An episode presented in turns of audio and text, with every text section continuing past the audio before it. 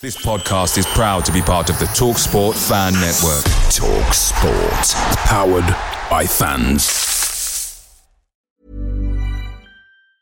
When you're ready to pop the question, the last thing you want to do is second guess the ring. At Bluenile.com, you can design a one of a kind ring with the ease and convenience of shopping online. Choose your diamond and setting. When you find the one, you'll get it delivered right to your door. Go to Bluenile.com and use promo code LISTEN to get $50 off your purchase of $500 or more. That's code LISTEN at Bluenile.com for $50 off your purchase.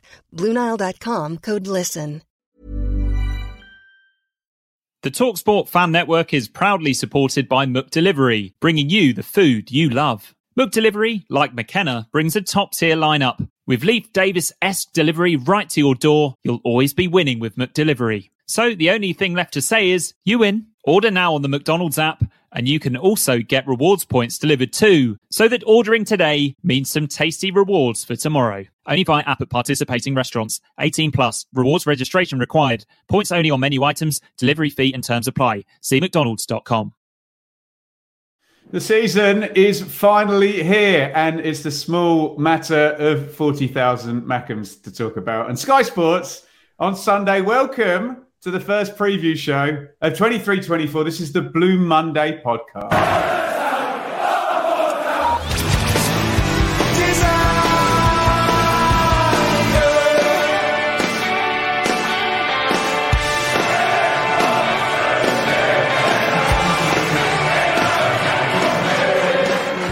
Hello, everybody, and welcome to the Blue Monday podcast, resplendent in orange. Ben, this is our ninth season, nearing our 700th episode. and as always, we're discussing Ipswich Town up or down since 2015. I'm Richard Woodward, and this is the pre match show brought to you in partnership yet again with our great friends at the Greyhound Pub in Ipswich. And we're every, every week to give you the inside track on Town's weekend opponents. This week, as Ben said, it's Sunderland, and we're going to talk all about it. This is kind of these weird situations, Ben, where two hosts on the same pod, but so we're going to go back and forth, aren't we? But have you got the kind of new year starting school kind of vibes, or are you a little bit? It's Thursday. We've got a bit of a wait, haven't we, with Sunday? Uh, well, I'll be um, I'll be fully on Sheffield Wednesday and Southampton. Um, oh, you've got a triple header, haven't you, this week? Tomorrow, yeah. I'm not I'm not at the game, but I watch it on my channel. Um, to be honest, I'll I'll wibble my way through tomorrow. I might do some transfer stuff, and then once once I see players walking out onto a pitch again, we'll we'll know it's all beginning again, and I'm sure there'll be some some lovely stories. By the way, everybody, do say hello in the chat. Do hit the thumbs up button. Uh, we will. There's lots of good stuff coming in in the chat as well. We'll try and intersperse that, Rich, as we as we go, and we'll do um, sort of full on questions, but can I dive straight in before we get to Sunderland? uh, Ashley's not the only person to comment on this. Uh, Norwood to Oldham, what's that all about? Norwood move is a strange one. Uh, just quickly, Rich, give me your take. James Norwood, I score, I saw, excuse me, in that huge game, Barnsley Sheffield Wednesday, which kind of turned the season a little bit in our yeah. favour, playing for Barnsley and scoring right at the top end of League One. He's gone to Oldham. Yeah, and what with two days left of the before the season starts as well. I mean, I'm not really sure what's going on there. I I was pretty certain that he was well liked at Barnsley and made a contribution. I think he had a year a year left. Apologies for my ignorance, but I don't know. Are Oldham National League? Are they they're not League Two yet? Yeah, so Oldham um, went out of League Two a couple of years ago. They had that dreadful. I don't want to say his nationality in case I get the wrong nationality. But they had a dreadful owner, and remember the remember fans protesting, on, the on the pitch all the while. Yeah, and yeah, I don't, I don't want to go off on my spiel. I can my first ever, well, not my first ever game, but the first ever goal I saw at Portman Road was scored by Oldham as they were getting promoted to the top division as well. So yeah, um, I don't don't really know why Norwood's dropped that. He's been linked with linked with Wrexham, hadn't he, as well? Which yeah, it seems obvious. Um, but yeah, obviously there's a lot of money sloshing around the National League, and maybe that's a factor there. But it's a, it's a, definitely a changing of the guard of Barnsley, isn't it? Um, obviously Duff's left and gone to mm. Swansea, um, and ownership issues off the field there as well. So yeah, not really sure what's going on at Barnsley, but yeah, I mean Norwood continues his career, doesn't he? Just it's just a strange one. Yeah, probably he'll probably score a load of goals, won't he? Um, did you want to talk, Rich, uh, about? And I don't want to use the word disappointing. The week's not over, and remember, in terms of registering transfers, we play on Sunday. So we're actually talking midday on Saturday, not midday on Friday. Not that you're likely going to register a player on Saturday and have them involved on Sunday, but quiet week. I don't know if we had ideas above our station when we've seen Austin Trusty go to the Premier League for yeah. what Sheffield United are, call, are calling a sizable fee. And Luke McNally, he would have been so good, wouldn't he? Has, has, that gone through to Stoke? Yeah, it was confirmed on Wednesday, wasn't it? Oh, Christ. Um, yeah. So, what's your what's your take on on this? I don't want to use the word disappointing because the transfer window has another few weeks to go. But what's your sort of take on transfers and whatnot? It's a bit of a double edged sword, isn't it? Because on the one hand, our budget clearly allows us to shop with clubs of a greater stature currently than we are. I know there's a lot of, you know, championship clubs in for these types of players, but we need to remember that we've literally just come out of League One we've, we're relying a lot of reputation of McKenna to attract players, which is working in our favour a little bit. But I guess there's the positive that we are shopping and looking at really progressive players, Ben. But are we setting our targets too high? Are we being a bit unimaginative, perhaps? A lot of teams, including Sunderland, who we'll talk about later, are shopping in the kind of European market, and we haven't really done that. But there's a lot of players linked to are moving on elsewhere, and it's frustrating, isn't it? But as you say, a long old time to go, and the rumours continue. Do you want to talk to us about Axel? Um, he was linked today, wasn't he? I remember trying to get an Axel F chant going for Jonas Axeldahl at Ewood Park in Bradford, and then someone will tell me in the chat. I think it was Lee Carsley scored after about ten seconds or something in the game. We we we, we shut up then. Damn uh, score, yeah. So Axel Tuanzebe, I, I think he's a. Uh, someone will correct me in the comments. I think he's a free agent, but yeah my memory of Axel Tuanzebe is when Aston Villa went up. They obviously had Tammy Abraham and Tyrone Mings on loan, but Mings was the left-sided centre back. Tuanzebe was the right-sided centre back, and you're kind of thinking uh, he's a he's a player, but it's one of those where Rich they get trapped in. They're at this elite club. And and not, I only played a few kind of cup games and stuff for Man United. Someone will give us the numbers in the in the chat. Not quite good enough there, and then a loan doesn't kick off. But then Manchester United will probably want eight, ten million quid for someone to sign him, so he goes on loan over and over again.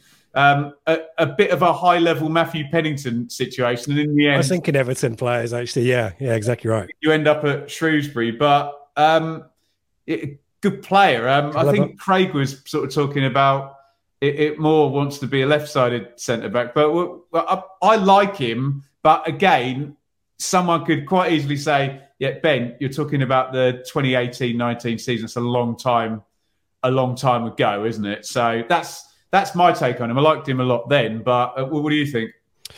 It's another one where you kind of think, "Oh, are we going to be in the? Is he in our?" in our budget, in our, you know, is there going to be higher higher echelon teams looking at him? I th- I, th- I think obviously this is inaccurate and with a pinch of salt. So apologies if I've got this wrong, but his wages are pretty chunky as well. 50k has been mentioned and stuff like that. You know that that's that's big. That's big fry for us.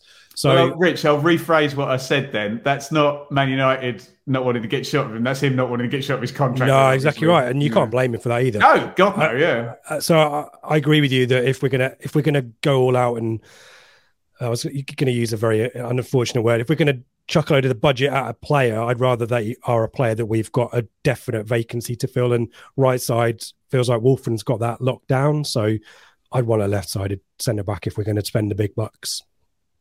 Yeah, and I mean, we can talk about it. Do you know, the funny thing, and I don't think it's come up on the podcast, is Kieran, Kieran McKenna's a clever fella, and he did start with a three at the back, and no one's mentioned it in, in terms of an actual. I know we've mentioned, uh, you know, a, a player coming out from fullback into midfield or whatever to make it a kind of nominal free, squidging over or whatever. But you never, you never know what a, Whoa. you know, what a third centre back could actually could actually do to the uh, strategy. Um, guys, keep the uh, comments going. Um, Jonathan, I think he's been a free agent for a while, so not sure what that tournament's fair. Can't can't argue with with that. Um, David. Oh, he's right, we're gonna we're gonna count these this we year. love you, David.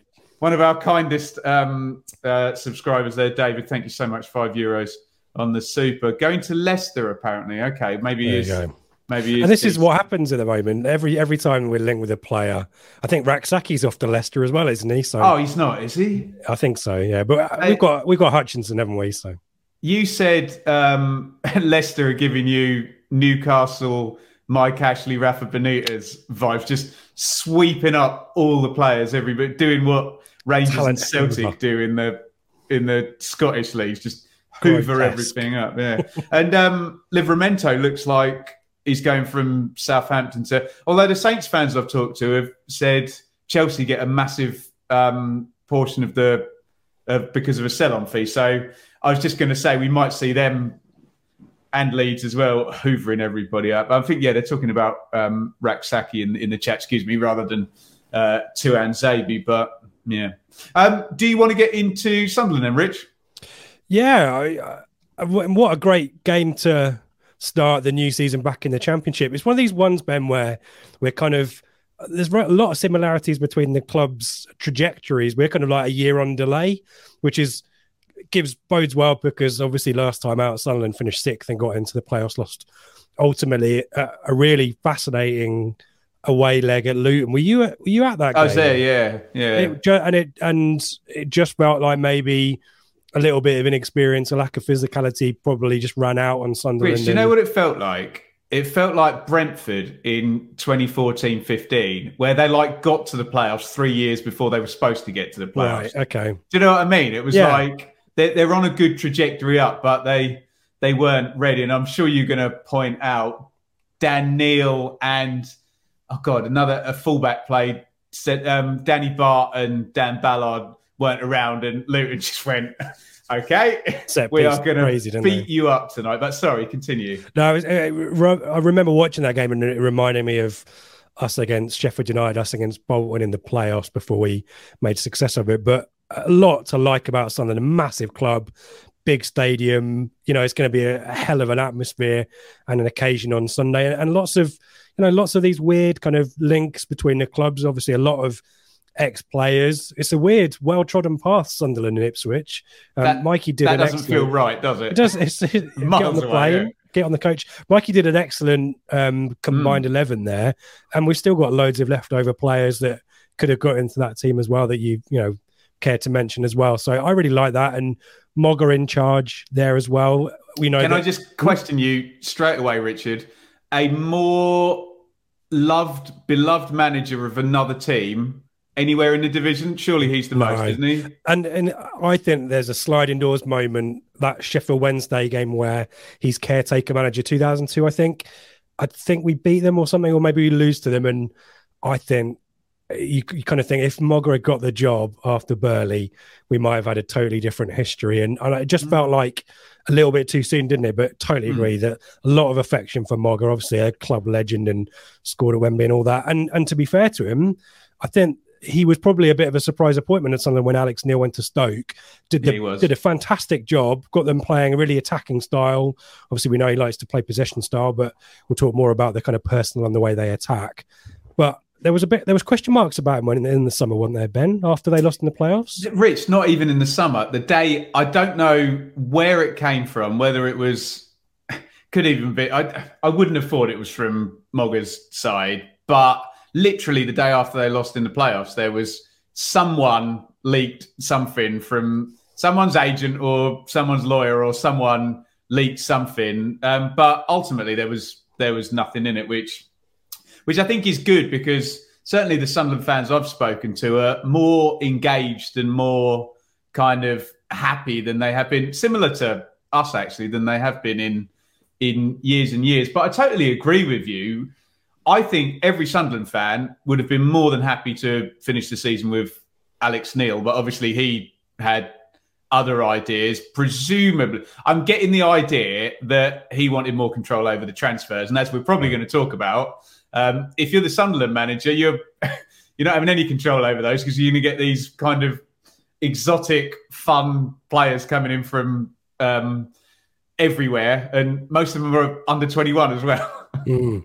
But yeah, 20 year 20 years at the management gig for for Mogga. He's I know West Brom, Celtic, Borough, Coventry, Hibs, Blackburn, Sunderland. He's he's done the rounds there, hasn't he? And I, am really delighted for him because I think there's a point where managers maybe have a bit of a shelf life, and he's definitely kind of got a second wind at Sunderland because I think it ended kind of a bit. He done well at Blackburn, didn't he? Didn't he get Blackburn on the edge of the playoffs as well? And I think he did really well at, at Blackburn, and especially now. Um, and when we talk about Venky's and we talk about Blackburn, we're not talking about Venky's when they first came in and they're releasing chickens on the pitch and Mr. Ronaldinho and oh, we didn't realise we were going to get relegated and all that stuff. But Mowbray had sort of two or three different teams there and different styles. And um, there's a certain young player we're going to talk about now, but built one around Harvey Elliott and this Ben Brereton Diaz coming in from the left to be a striker. That was all. That was all Mowbray, and we we all remember the opening day of the Paul Hurst era, and it was Danny Graham and Bradley Dack, and we're going to talk about Bradley Dack again. So I think because, like you say, he's been a manager for 20 years, and I, don't want to get into deciding how other people are perceiving other people because he's a centre old centre back, northerner, old English bloke. I think people judge him like he's Nigel Pearson when he's not. Oh yeah, agreed. Yeah, unfair rap, definitely. Um, a lot of love, as you say, for him. Um, just finishing the point on narrative and you know around the opening game, Ben. Um, you talked about it being on Sky, it being on Sunday afternoon. Um, our head-to-head overall with Sunderland is pretty good, actually. Well, it's pretty even: twenty-three Town wins to twenty-four Sunderland wins and nine draws. However, here's a quiz question for you: Since Sunderland moved to the Stadium of Light in 1997, our away record there in all competitions, um, 12 matches. Um, what would you say our Sunderland's win record is? I can tell you that they've got more wins than us, but how many of those 12 have Sunderland won?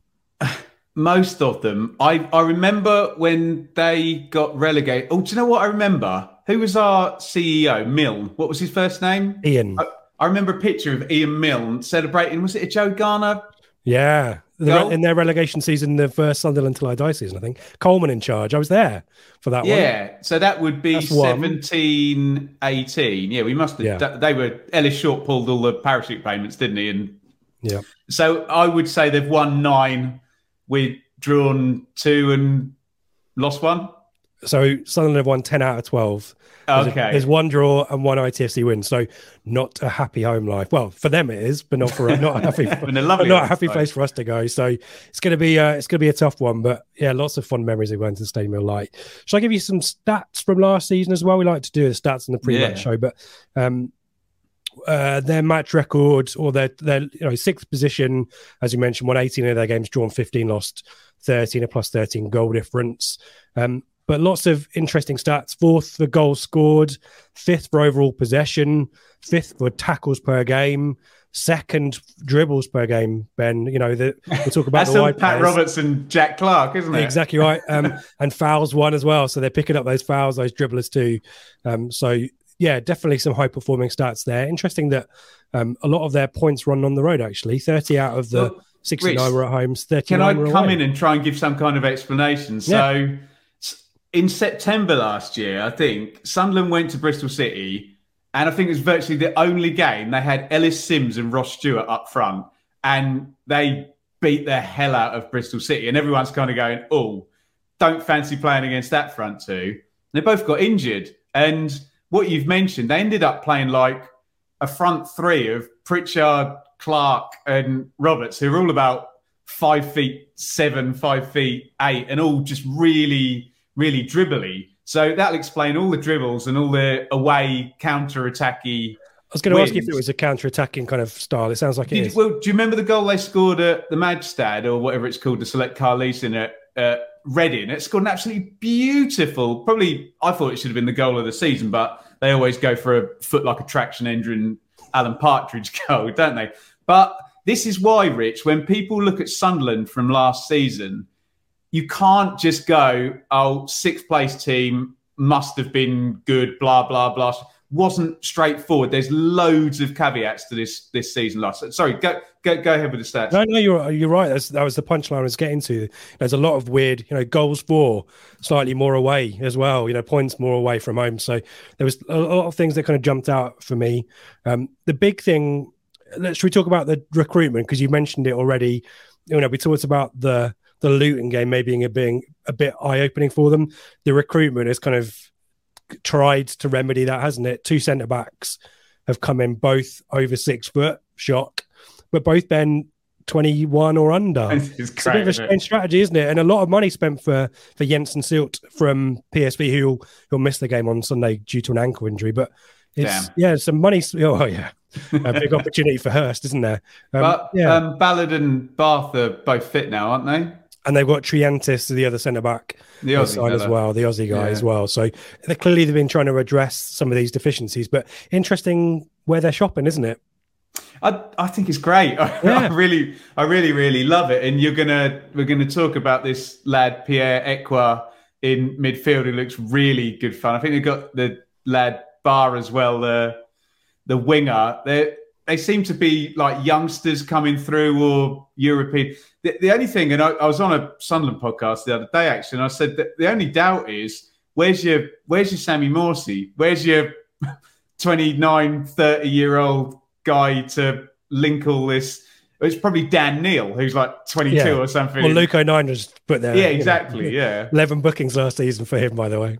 Yeah, right. So, I mean, it's, it's, it's Danny Batth, obviously, isn't it? But yeah, I, I think it's great. And it's not just, um, you know, people get very excited and they incorrectly use the word Moneyball for any kind of transfers that are just vaguely interesting when that's literally not what Moneyball was. But this looks to be fairly joined up, and we we think some of them. You know, you've mentioned Jenson Seelt already, and um, Ekwah as well, and Clark. Okay, I'll give that as a Moneyball one. Someone who'd gone for a big move, flopped, and needed rehabilitating, and he's been same with Patrick Roberts. Really, no one would touch him in the end. He'd been on loan everywhere, and I think he had a big move to Man City when he was younger from Fulham, possibly. Someone correct me in the in the chat, but yeah, it's very it's very fun, very innovative, and um, they don't mind a gamble, and they're already at kind of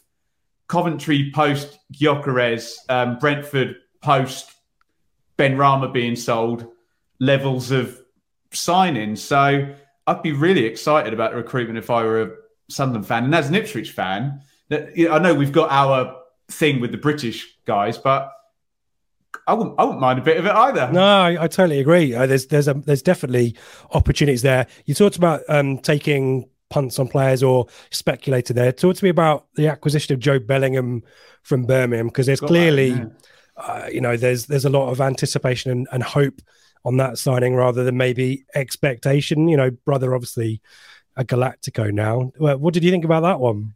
Um, well, everyone always comes out and says the younger brother, oh, the younger brother, he was the better player, but he never he never made it or what have you. So I don't know. There's got to be a certain element of gamble because it was sort of high one, nearly nearly two million half, think, yeah. quid, wasn't it? So you don't know. I mean, if he's got um, the, I mean, we're seeing Reece James's sister have the same DNA as Reece James now. So may, maybe the DNA thing just you know just kind of kind of works, and he will. I don't know. Um, there is a young player who's even more hyped than Joe Bellingham, obviously. And I was going to say about Chris Rigg that I've not heard as much hype for a wonder kid. I know we're going around in a big circle here. For I've not heard as much hype since Jude Bellingham as I'm hearing for Chris Rigg, this lad who debuted at 15 in wow. the FA Cup um, in January. And what I'm hearing is um, in pre-season he's that looks absolutely fine. And we all know Tony Mowbray had Harvey Elliott when he was about 12 years old and literally made him the key player in his team. So maybe this is a good time to play Sunderland before this wonder kid actually actually gets going um, as well. But uh, if you're spending two million quid going back to Joe Bellingham, Rich, um, he's he's a starter in a couple of months, if if not straight away, isn't he? It's got to be, yeah. I mean, you mentioned Bradley Dack coming in as well. Morgan getting the old band back together. it does appear to be, you know, obviously, I'm a, I'm a Diallo key man last mm. season, Loney. You, you, there's kind of a little bit of aggregate replacement that you're going to have to do with there. But the the striker situation seems to be the most um, difficult for them. They brought this guy in, Semedo or Hemir, I think he's called, who from Benfica's B team, scored against Mallorca in a preseason friendly last week and was signed as kind of a development player, but I think he's going to have to play. He's going to play, isn't he? Yeah. They haven't brought. I think they've got bids in according to Mogga for a striker, but Ross Stewart is um, linked with a move, but he's also injured and out until September, September with an ankle injury, yeah. isn't it? So the question mark for me with Sunderland, you know, we, we talked about trying to sort out the, the physicality of the back. But where are the goals going to come from? And Dack, he won't be ready either, will he? He's he's been injured too. So big question marks in the front end of the pitch, aren't there? Yeah, it's nothing new from last season, but you're right because you know it's kind of predictable. Either Jack Clarke dribbling and setting something up, Diallo, who's obviously not going to be there, um, cracking him in from here, there, and everywhere. But you know, they did go a long time without, without. Obviously, you can be way better with Ross Stewart, who's an excellent striker. Um, but I guess what I'm saying is they will probably won't be bothered. They'll probably expect that they can, you know, create chances. You would, well, what would you rather face? A big hulking Scotsman who, you know, is a one in two striker in the championship who's going to play right on you, or you know, three smaller lads coming in. But what what I've heard about this Hemir lad is he's and I never like to hear this. He's big, but he's not a target man. Oh, okay. I, am always kind of like, well, well, why not? You know, yeah. At least at least play your size, even if it's not totally what you what you want to do. But I don't know. What would you rather? What would you rather face, hulking big guy or the dribblers? Uh, well, the dribblers are going to be out wide, aren't they? Let's be honest. In the Sunderland team, uh, it's, it's weird, um, maybe a bit funny. I thought George Hirst would be a perfect fit for Sunderland. yeah, you know, he's the kind of player that a lot of teams will cover, and a lot of teams will be interested to see how he gets on. But he seems to be the fit for me there. I mean, yeah, Stewart, um, 13 appearances last season before he got injured, 10 goals, three assists, so pretty prolific there. And then Joe Gelhardt came in, didn't he, from Leeds on loan, and didn't really eight, three goals and 18 appearances. So I'm not sure he's going to be yeah, coming I don't know back. Why that didn't, I don't know why that didn't work. I like Gelhardt on, on yeah, paper. But, yeah, yeah, interesting one. But yeah, it's it's it's definitely. I think, as you said, like maybe a good time to play them, but there are still plenty of big names at Sunderland, aren't there? You know, you mentioned Danny Batth, you've got Lynden Gooch, your Luke O'Niens, your Corey Evans, your Alex Pritchards. There are still plenty of experience in this team, isn't there? And and that fearsome Sunderland atmosphere is always a twelfth man as well, isn't it? So it's not going to be too. Pritchard's a, another one in the rehabilitated Moneyball camp because he went to Norwich for yeah loads. Or Huddersfield, Huddersfield was it to Norwich eight million or something, wasn't it? I think it might. Yeah, oh no, I, I don't know which way round it, which way round it was, but there was a one giant fee that got. Maybe it was Norwich to Huddersfield. It was a huge. I can't remember exactly, but um, yeah, he looked he looked like he'd been hung out to dry, and you know, proper, really good, creative, dribbly championship championship player. Set piece wizard as well formation wise, I think it's a four two three one, but it's this it's this attacking three that we need to talk about. Last season it was Clark, Diallo, and Roberts. I mean that's that's fearsome, isn't it? I mean, there's a lot of goals and assists in that trio. Um, do you want to talk to us about the wide players because that's that's primarily where the threat comes from, isn't it? Yeah, and I know we're going to get to us, Rich, but the the worry is um, not only the Clark in red and white down that side of the pitch, but the Clarke in blue and white who's not going to be down that side of the pitch. And as much as we're all sort of fans of Janoi Donacien and really grateful for what he's done, he's proved me wrong about 50 times in his, you know, I've thought he'd, you know, would have would have been long gone, and here he is, and he's probably going to start back in the championship. But yeah, that's going to be a rough afternoon if um if they get a a lot of the ball, or b they get us on the on the counter attack. There, you feel a little bit sorry for Roberts if he does have to play down the middle because he's you know he's no he's no size, is he? So Um, I, I, I think it might be the lad Hemir, um, maybe like Pritchard or Roberts in a ten, or maybe Roberts out on the right. That sort of that sort of thing depends. I don't know whether they'll play a three in um, midfield, like you mentioned, O'Nien and um, Ekwah and um, Neil. So I know I've just done two separate formations there, mm. but um, yeah, I, I, think they'll go with the big. Um, was he Portuguese? Him here? I think so. He's from he's from Benfica. That'd be my guess. Yeah. So yeah, I, I think it's it's work cut out and we've got to remember about our team is they haven't done a lot of defending for the last three months. no, that's a good point. We haven't been really faced a huge amount of pace either, have we? It's just bombardment and physicalness. So it's going uh, to be a interesting baptism of fire, as we keep saying. Worth knowing, Jack Clarke joint top assist in in the championship last season. Um, Forty three percent of Sunderland's attacks went down that right hand side. That's the second highest percentage for attacking locations. So yeah, clearly a strategy there to get down that right hand side. So as you mentioned, um, we will miss Harry Clark certainly. Any go on. No, no, no. Sorry, no. You, I, I, was, I, I was the wrong side of the pitch. Sorry, some bad. profound moment. Was no, no, no, no, I was going to ask you if there's anything else on Sunderland because I think in terms of the preseason program, just worth mentioning. Um, actually had a 100% record until um, they drew in by, by Hartlepool. I mean, and then Hartlepool. I was going to mention this Hartlepool defeat. I mean, a lot of rotation. I think I don't think a lot of the players that started against Hartlepool necessarily play, um, but it reminded me of Charlton away um, preseason friendly. Was it 17, 18 when we got yeah, six five. one. Yeah, yeah, was it six one? Were you there for yeah. that one? I think you I did a live witness, didn't you? Yeah, it's the very first one, first one we ever did. Yeah, yeah.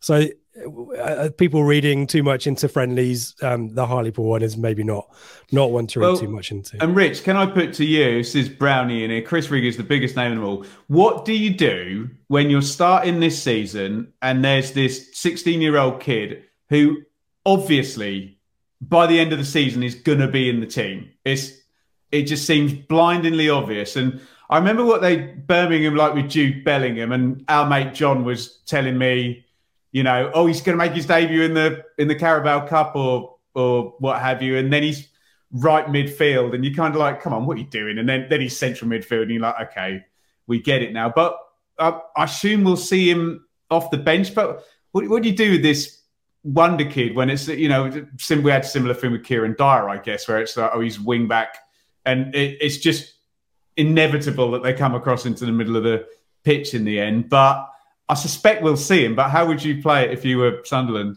Yeah, I think you've got to you've got to ease him in a little bit because the trouble is he's got a reputation now, and you know you mentioned the likes of Morsy, Luongo. They are not going to be afraid to give him an introduction to the mm. you know the dark arts or what have you. So you've got to be delicate with him a little bit. But but if you know we talked about a little bit of the issues where they've got with their squad at the moment. Uh, you know, uh, there's no if you know, the cliche, if they're good enough, they're old enough, or what have you, you, just, you know, get them in there. Do you know what I mean? It's like, I, so it's a, yeah, uh, there you go. Mogga will do that as well, isn't he? He's, he's scored on that that way of thinking. So, oh yeah, yeah. So that that's what I, I think. By the time we come to play, I don't know when the second game is. I suspect he'll be in the team. It feels like by, there's a lot of players like yeah. like that with the Sunderland team, and again, maybe as you say, good time to play. Any any more to add on Sunderland before we start speculating on what Kieran McKenna's going to do? No, just yeah, just everything you've said. Good side. Um, Ross Stewart not being there is obviously we don't want players to be injured, but is is good news for us. That that's that's a help. Um, we'll we'll talk about us, but yeah, just a, a very interesting, very interesting side and some momentum from last year. But let's move on to us. Yeah, and if you're a Sunderland fan watching, by the way, do give us some of your insights in the comments in the chat as well. We'll come to those later on. Um, let's talk about us because the issue for us is now we, we talked about obviously not making the, the two to three signings, albeit I think Ashton was, as you mentioned on the pod that we did on Sunday, that's that's by the end of the window, not not this weekend. But we now got a few injury worries, and we don't really know what the story is with with Walton. We obviously know the story with Clark suspended, but also an injury out to Broadheads question mark, Luongo. Um, so yeah, what's your take on this? What do we do here? Is is there a maybe a formation change as you mentioned because Leif Davis has kind of been experimented in this floating role, hasn't he? So yeah, what do we do? What do we do, Ben? Help. Well, I suppose, and correct me if I'm wrong, if all of those players are not around, you're going to see Hladky in goal. You're going to see Donacien at right back. I think we discussed that Burns is not likely to get moved back into that spot. Um, you'd hope there'd be enough, maybe with um, Omari Hutchinson. And uh, I know the lads on the pod the other day saying you want to kind of ease him in and bring him off the bench in this one. But um, in, in, terms of Broadhead's absence, um, you know, who's going to be the other side to to Chaplin? Um, so you just assume like for like swaps, but you, you can't sit here and deny that that severely weakens the, the team, can you? All of the January trends, all the January reinforcements, pretty much, isn't it? You know, the ones that got us over the line. But obviously, we're speculating at this point when it's Thursday when we're, we're recording this, and I'm sure Kieran McKenna is possibly keeping his cards close to his chest anyway. But as you mentioned, Broadhead would be a miss. Obviously, he had a loan spell, a pretty decent loan spell at some. Yeah, they really like him. Yeah. So that would be a miss. But Harness has had a really great preseason as well, though, hasn't he? Yeah, so true. you wouldn't be too worried about him. The midfield situation, similar kind of story to with Taylor, isn't it? That you'd want to ease him into the team. So, but if Luongo's not there, I'm on the other page there, Rich. Um, okay. I agree with Joe on that. That if you three year contract, well, get him in. Um, that's that, what we did in January, isn't it? Yeah, that's that's my take on Taylor. But I, you know, I I, I accept that your argument's are perfectly sensible one. Shall we? Um, I've got nothing else in terms of us. I mean, it's weird to start talking about how does McKenna set us up, Ben? Because you mentioned like League One, it's win the bloody game, isn't it? You know, score more than the opposition. What what kind of is there going to be a mentality change? It's it's interesting to see how McKenna gets on at this level, isn't it? Well, you'd still imagine and I, I don't want to be. I know we've we've been accused of being arrogant Ipswich fans by lots of people this close season, but and this is based on the way Sunderland had success and the fact that they don't have a big fella up front to hold the ball. I think we might have more of the possession. So I think it could still be that type of game. Um, I, I think I think I agree with what Joe said the other day, Rich. That you you accept that you're weaker, but that you've worked damn hard on your um, pattern of play, and you roll with it. I guess um, there's obviously the fear that you're upper level and that you're in front of forty thousand, and the team you're playing finished. Um, you do the maths, 19 places ahead of where we did last season, and it could come, it could come unstuck, but it could certainly certainly go the other way. So I think there's a bit of holding holding your nerve, and we all know we've had managers in the past here who would take one look at this and lock it up and play for the point, wouldn't they? Yeah, you know, and so, then get beat uh, one 0 yeah, without yeah. laying a without laying a glove on on the opponent. So, uh, what would you do? I, I don't think McKenna's got an, another way of playing. I, I it would be interesting. I'm really fascinated to see how we get on. If I'm honest, I, a lot of people have been on a bit of a roller coaster the last two weeks, haven't they? Because a lot of one to twenty four, a lot of pundits, including uh, like a second place prediction this this today, I think on Thursday. You know, a lot of people getting a lot of excitement from these predictions and all we've of us talking up the, our chances. Rich, we've become the fashionable, trendy, the high potential hipster, yeah, we, we? which is is not the greatest, is it? When because no. a, a, lot of times with hipster behaviour, and I'm going back to my times in um, in bands and in Camden and um, East London and whatnot. There's not actually a lot of thought goes into that. It's just you know I I want to appear to be you know progressive or whatever, and um, sometimes you know progressive thought is you know incredibly yeah, clever and, and, well thought out. But sometimes it's just people trying their absolute hardest, and I do think there's a, a, certain amount of that, isn't there? Yeah. So I, I think a lot of people have read, kind of read into that that we're going to be favourites, maybe you know, and then you got the downer for injuries and the transfer business. So I, I, I kind of it's weird to say it, Ben. I take a point. Do you know what I mean? It's back to the championship and back to taking that away point, but to be honest, you you, you want to start the season relatively positively. And uh, you know, narrative wise, we said a ground where we've got a crap record, new division for us, some injury doubts, perhaps.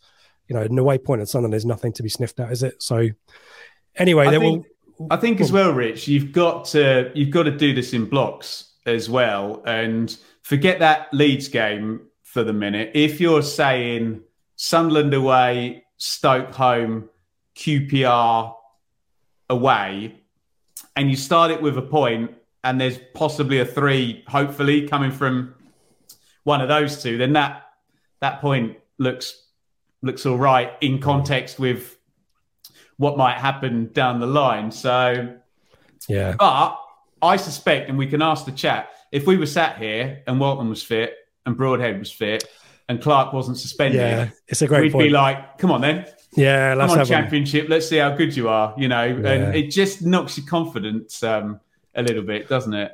Well, should we do that? Should we? Because we're going to go and do predictions in a bit. Uh, shall I do some plugs and we'll get people's Yeah, views yeah, in yeah. on how we'll line up? up, yeah. Um, and any questions, stick a queue. The best question tonight, um, and if this is an incentive, then fantastic. Best question will give someone season access to Telegram. New Unbelievable. Season, new podcast, super generous. You get Telegram. You get Telegram. No, one good question gets Telegram. Um, we'll pick it at random, or we'll pick it on merit, won't we? So we'll do that. But let me let me do some plugs while Ben's going through the comments. There's never been a faster or easier way to start your weight loss journey than with Plush PlushCare. PlushCare accepts most insurance plans and gives you online access to board-certified physicians who can prescribe FDA-approved weight loss medications like Wegovy and Zepbound for those who qualify. Take charge of your health and speak with a board-certified physician about a weight loss plan that's right for you. Get started today at plushcare.com slash weight loss. That's plushcare.com slash weight loss. plushcare.com slash weight loss.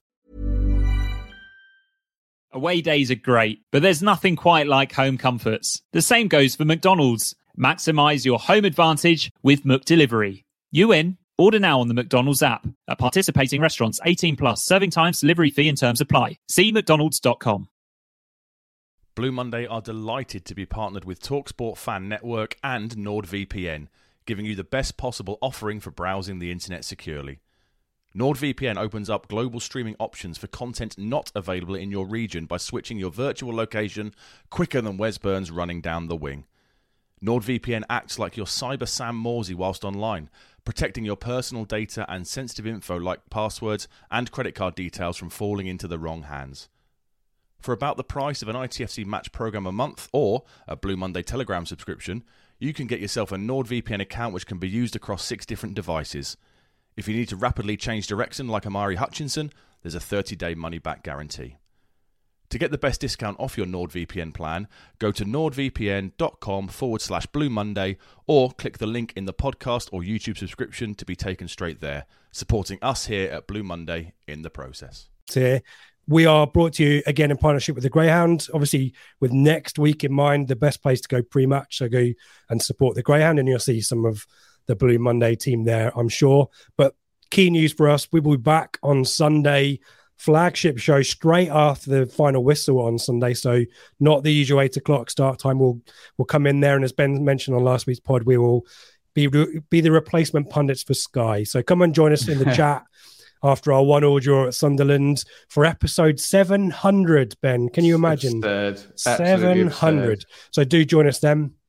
We've also mentioned Mikey's combined 11 video. Um, to answer Mullet's question, um, what Ben and I think is good is good. Yeah, No, this is a. It's not even a there's no benign dictatorship. It's just a dictatorship It's now. a fix. It's a fix, but Um, No, no, no, no. There's the answer. Hang on. Yeah. Not posed by Muller. Perfect. Rodders has got it. Rodders in one, in one. There you go. Rodders wins. Rodders wins. No, we'll have a we'll, we'll try and do a question. But yeah, Mikey's combined eleven video definitely worth a watch as well. Go and check that out as well. And if you've got this far as well, do give us a thumbs up and um, a subscribe if you're new to the channel as well. We are here every single week giving the inside track on Ipswich Town's opponents. Um, we will also be here after the fact as well, talking about the game as well. So get involved in lots of other random stuff too. If you want to continue the debate throughout the week, then our Telegram group, as we mentioned as well, our messaging group, um, really great stuff there. The transfer group is being shut down and reappropriated back to the match day chat, which will be great on Sunday as well. So do come and join us there. Two weeks for free, and then a subscription after that. Um, and we've got a promo on our merch as well at some point next week. everything you need. Blue Monday, itfc.co.uk. Um, and I think that's very thorough, Ben. I don't think I've got anything else. I'll hand um, back to um, you. Someone's just posted in there. This is from the club Twitter. Um, probably worth talking about. Luke Chambers has just retired. Someone will give oh. me the number in the chat. 800 he was about 30 possibly? and and about 39 appearances off a thousand EFL appearances as well. So the first thing I would say is congratulations to Luke Chambers. I understand the big split on the kind of frustration at the era that he played in, and um, you know, you you you can't do anything about the era that you're either born in or the team that you're you're playing in. And yes, we understand he may not have got into some of our greater teams from history, but you know, he gave everything for the for the club, didn't he? And um, 800 appearances, you is a is a hell of a run for um, Chambers. So sorry, 800 appearances. I said a thousand, didn't I? Yeah, 700. According to Wikipedia, 791 career appearances and 376 of those at ITFC. And you look at I, I, totally agree with you, Ben. I, I, was one of those people who was advocating for Chambers to win Player of the Season in the relegation season, and I know that a lot of people kind of got triggered by that. But so hard setting the standing when you know that everything around you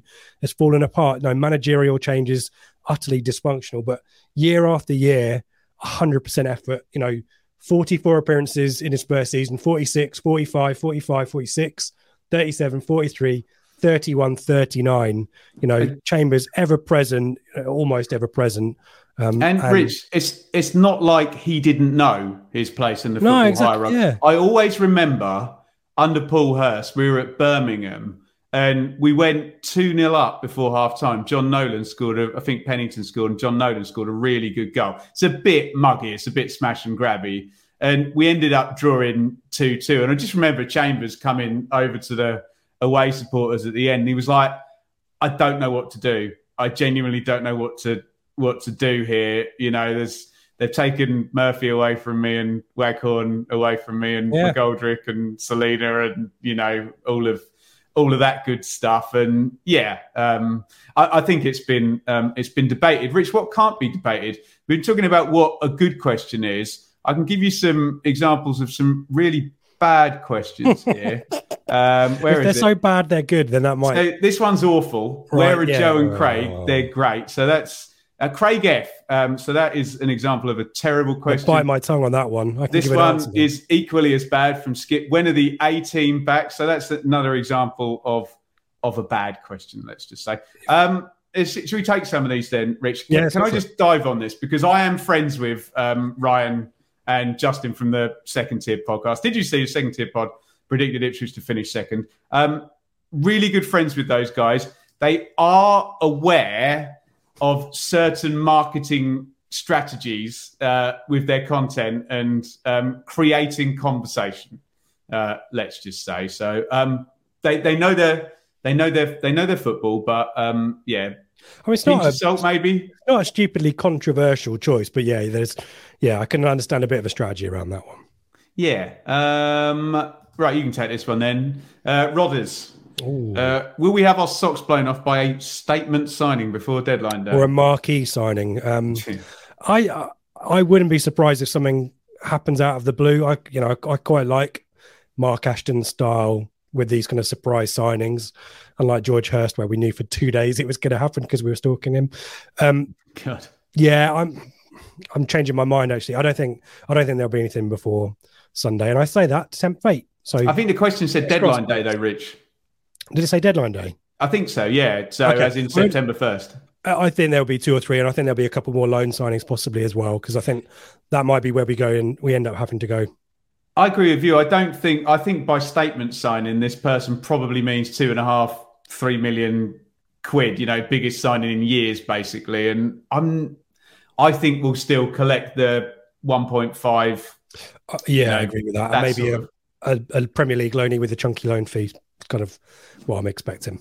Uh, Richard, will Burgess be our rock at the Ooh. back this season?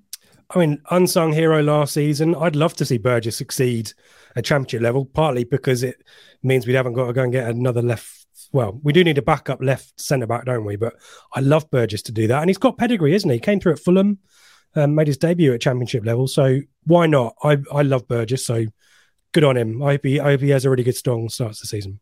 Uh, Neil, what sort of team do we see put out against Bristol Rovers Wednesday? What with injuries, etc. It's not our priority tournament, is it? And our second string should beat Joey Barton's Bristol Rovers, shouldn't it? I don't know. Got flashbacks to last season and Valentine's Day. Uh, I think it'll be a massive rotation, Slicker in goal, that kind of stuff. Um, have Ben or Rich ever been the hipster choice? I think we can all answer that in one word. glasses. Look at the glasses. He's got a beard. Look at him. My beard's like proper grey now. It's just it's just ridiculous, oh, isn't it? yeah, stupid. Um, oh Christ, who has the best pod room? Mine gets a cute. Rich has got the best pod room, and we'll we'll move on. Um, I will say, and um, I, I know this is not the thing of the pod.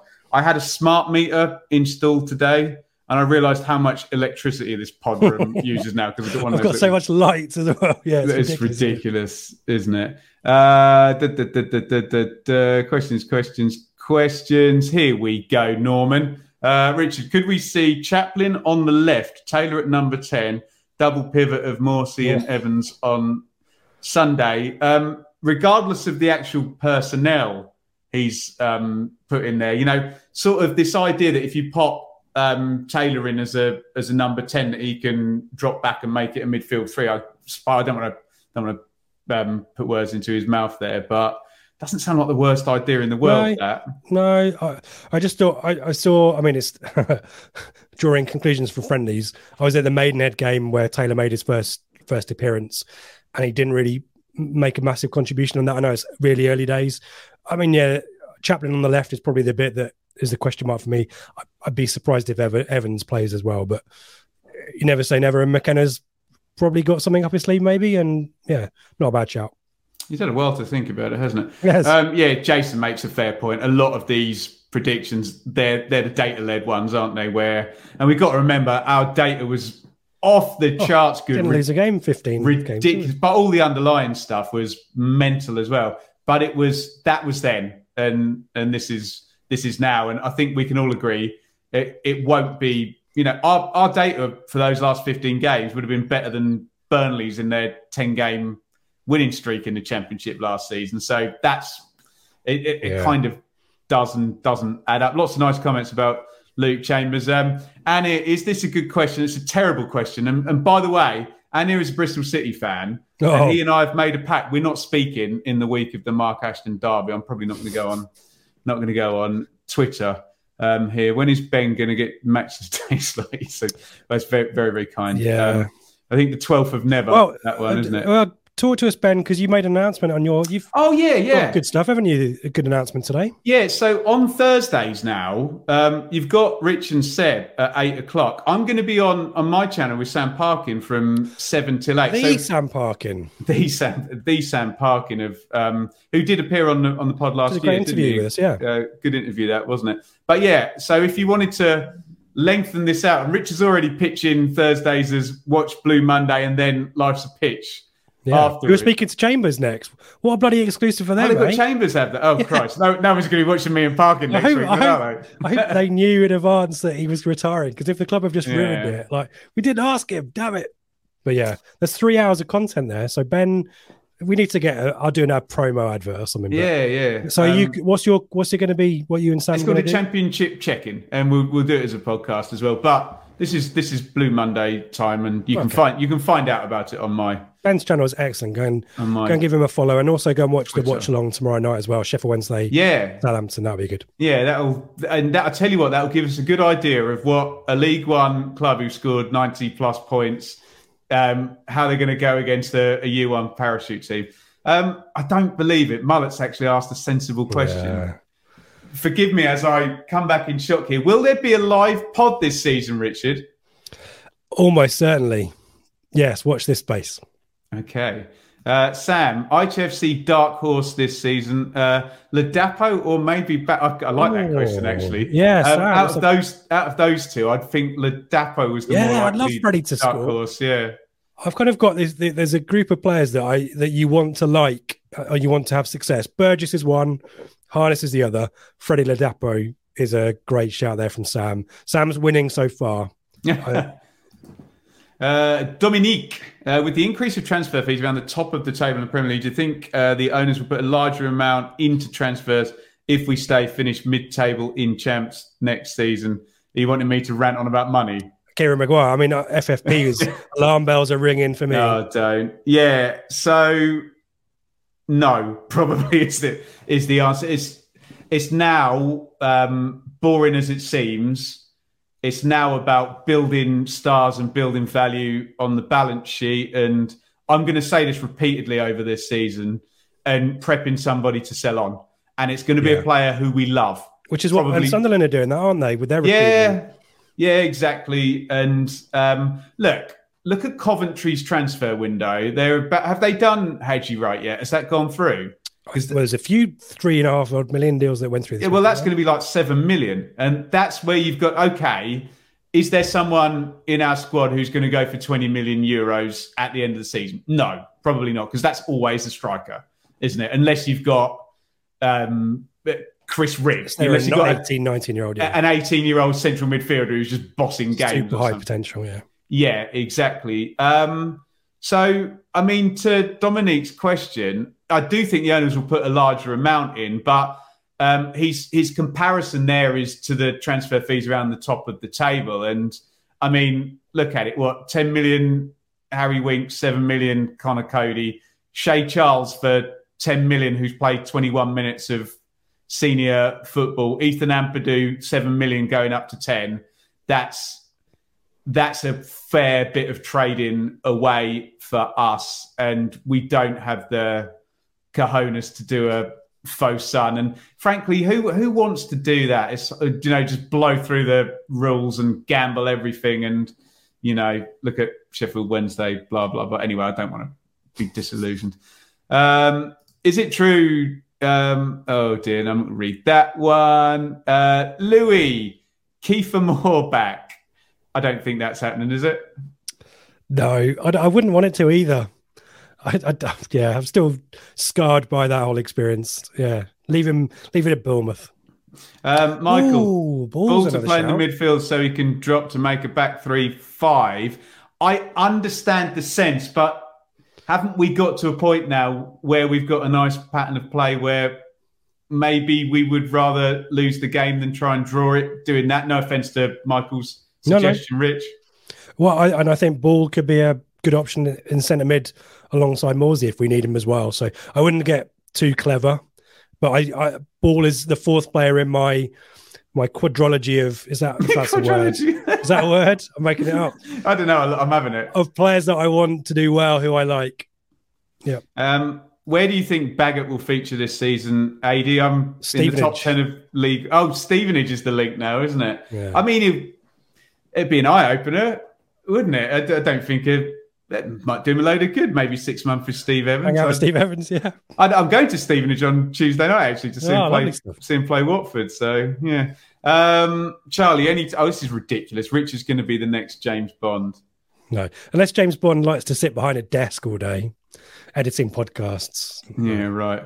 Uh, very good, Davis for ten to fifteen million. Yeah, next. that does he's, feel likely, doesn't it? He's got to not he, he can't do the numbers he did last season, and but you know the a good step up and he starts to become the one I always compare it to is remember Lloyd Kelly for he was Bristol City wasn't he?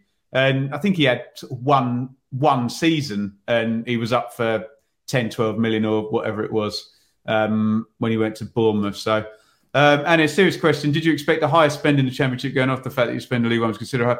Um, I probably did expect them to have spent more by this point, so I think that's actually a yes. I don't know about you, Rich. I I think there was a deliberate strategy to spend in the in League One, where we haven't got the FFP constraints, so that we didn't need to spend as much in the championship.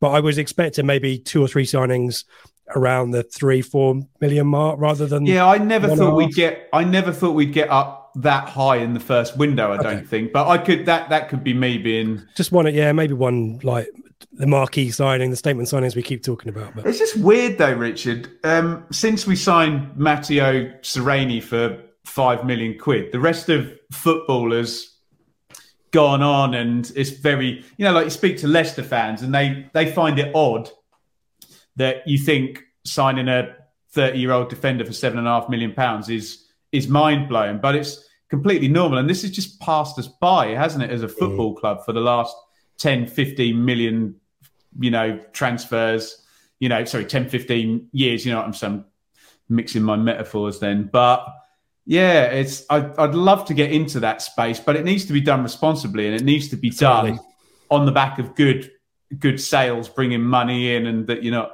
yeah, reinvesting. Should we do some predictions before I forget? And Whose give, was the best question? Was it I Sam's? think Sam's Sam's question was wins. Where was me. it? Not not Dominique's one there. Sam's. What, what, are you saying? Go, go with Sam. Yeah, yeah sorry, Sam? Dominique.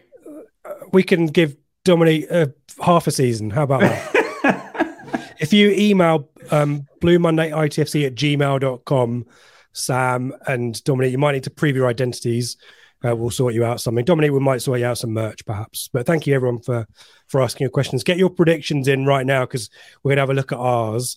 Um, I won't bother with the music. Um, no, no, I want to hear the music. Okay, well, it's just a little bit of editors. Um, much love to editors for continuing to allow us to use their song as well. A ton did, did I see Ed had contributed to the ladies He's involved in the Friends well. of Blue Monday as well. What a man! So we love Ed. We love editors, and obviously all the people that contribute to that, not just the oh yeah, stars. your names will come up at the end as well. So keep a lookout for that. But yeah, I, I think it's a little bit long, but anyway, let's let's go for it.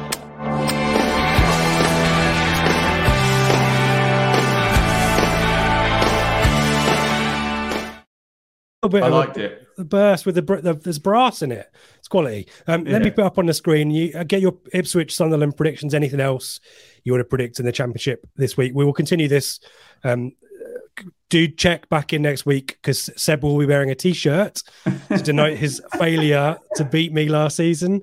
Um, here we go, Ben. Um, should okay. we talk through some of these? I mean, the first one, top of the list, your watch along tomorrow. We're all yeah. predicting Southampton. There's no real surprises there, is there? No, I, I, think there'll be some kind of feel good at, at Hillsborough in terms of you know them being back up a league, but you'd think Che Adams and Alcaraz and uh, Adam Armstrong coming off the bench, they'll just have too much for them, won't they? Feels like it as well. Not a huge amount of excitement at Blackburn. We're predicting Aniersby Pretty, Bristol City. We're all predicting to beat Preston. Um, Boro Millwall's an early kind of playoffy kind of game there, mm. all home advantage. Um, Plymouth Huddersfield, um, all predicting a home win for Plymouth. You've gone for a two goal margin there against Neil Warnock against his old club, yeah. It? So you can imagine Plymouth taking the lead in like the fifth minute or something, um, and Huddersfield pushing, then Plymouth going 2 0 up, then Warnock throwing eight strikers on, Huddersfield scoring, and Plymouth nicking one to, to win it 3 1. I just think it'll be I I think the mood will take Plymouth home in that one. I think home advantage is going to be huge for them, isn't it? Yeah. And, and Schumacher, we talk about Mogga getting the old band back together. You've got Azaz, Mumba, and Whittaker back at Plymouth as well. Do you feel any stronger about their chances of, uh, you know? Uh, uh I, I predicted that I. It's difficult because um, because their fans kind of behaved in a certain way at the end of last season. It's they're a very likable story, and the manager is extremely likable. But I really, really want to like them, and hopefully we can grow to like them uh, during the season. I do want them to to to do well, even though there was, um, yeah, a slightly a strange sort of vibe, wasn't there? Yeah, it's a bit, bit, odd at the end of last season, wasn't it? But um, Leicester Coventry, you're you're there on Sunday, aren't you? I am. Yeah, yeah. yeah. You're going for a draw. Do you want to? You you had some working for that, didn't you? Yeah, I, I don't think Leicester will be having it yet. And Mark Robins is just, he's at the peak of his managerial powers at the moment. And he'll, he'll have something up his sleeve and they'll probably snatch an equaliser in that or something. And finally, uh, Leeds Cardiff, we're all going for a feels like a home banker there. That might be an acca ruiner, mightn't it? We're all going for we're all going for a hat trick of one all draws into it. there. Exciting. Thank you to Ed, who's predicted from the Telegram group.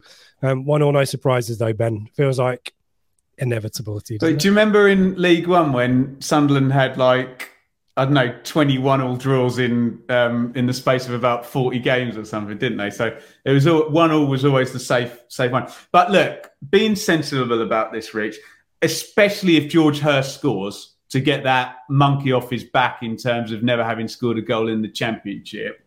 I think we'd all be really, really pleased to get Clarke back and maybe Broadhead back. And I think, given Stoke have signed so many players, I and Portman Road's going to be full, and hopefully it's going to be sunny. If we took a point and then went into the Stoke game, maybe with a couple of players back, that feel good. If we if we had four points from the first two games, would be. Um, I'll probably be totally wrong. I just feel that there's more chance of beating Stoke next week at Portman Road than there is of beating Sunderland. But I'd love to see it. Right. So I, I agree with that logic, and, and worth noting, we will be back this time next week to talk all about Stoke as well. So do join us for that. Any predictions in the chat that we want to throw up on the screen? Anyone gone for a four-two or a Um, five 0 What have we got here? There's a It's lot of three- consensus. Oh, 3 Charlie. 0 win for the town. I'll take that. 2 1 town, 2 all, 1 1, uh, 3 1, but not sure we'll get the three. Uh, 2 1 defeat, a few 1 1s there, 2 0 defeat. We're fairly mixed, actually, aren't we? Uh, 2 2, 2 1 Sunderland, uh, 1 1, 1 0 town win, 2 2. I mean, the good news is it doesn't feel like we're grossly overconfident. It feels, No, I think the overall it's netting off, isn't it? And the other Yeah. Yeah. So uh, again, though, I suspect had Broadhead, uh, Clarke, Walton, all the boys been fit and not suspended, I I think there'd be a few people expecting us to go there and lay down a bit of a marker there. So uh, it's a shame. It's a shame we can't do that. But as I said on that Sunderland podcast the other day, Rich, we cannot moan as Ipswich fans right now. If there's any time we, you know, we should be chuffed after the last three months, it's it's now. Look, if we lose on, that's when did we last lose? Uh, oh, blind. Um, I can't remember. Guys, quickly tell us in the chat. It must be early February or late. It was. Oh, it was a crap. Was it Oxford? No, Oh, Oxford. Oh, no, Oxford was December, wasn't it? No, there was an Oxford away game in turn of the year, wasn't there? In January. the foggy one. Yeah, the foggy one. That was the last time we lost, wasn't it? Oxford says Philip. When was that? That was January. January, wasn't it? There you We go. lost for seven months. What are you complaining about, folks? Come on. Yeah, it's going to feel weird. We guys, Ipswich are going to lose a game at some point.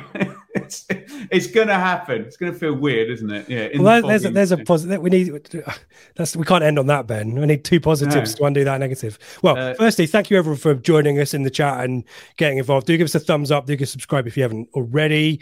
Do join us again on Sunday for the flagship show. We'll talk about Ipswich's one or draw, as I mentioned. Burning the cup, yeah, kind of, yeah. There's positivity. Result There doesn't matter. We're in, we're in the bloody draw. championship. Yeah. We'll take that, yeah, and enjoy it, guys. Enjoy yourselves. Football is back. We're back here on the Blue Monday podcast.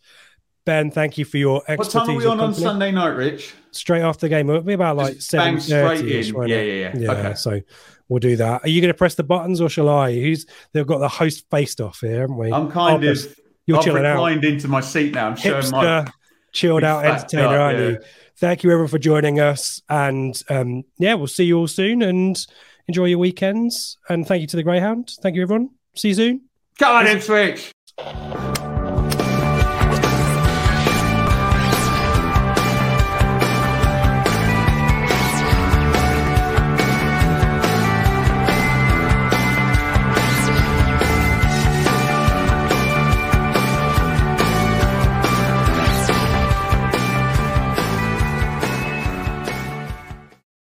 It's the promotion running. Everyone is gathered round to watch. The McNuggets share boxes are there offering much needed distraction. Your mate's already been booked for double dipping, but in you swoop to steal the last nugget and claim all three points. Oh, and there is the Harry Clarke fist pump to celebrate. Order McDelivery now on the McDonald's app. You in at participating restaurants.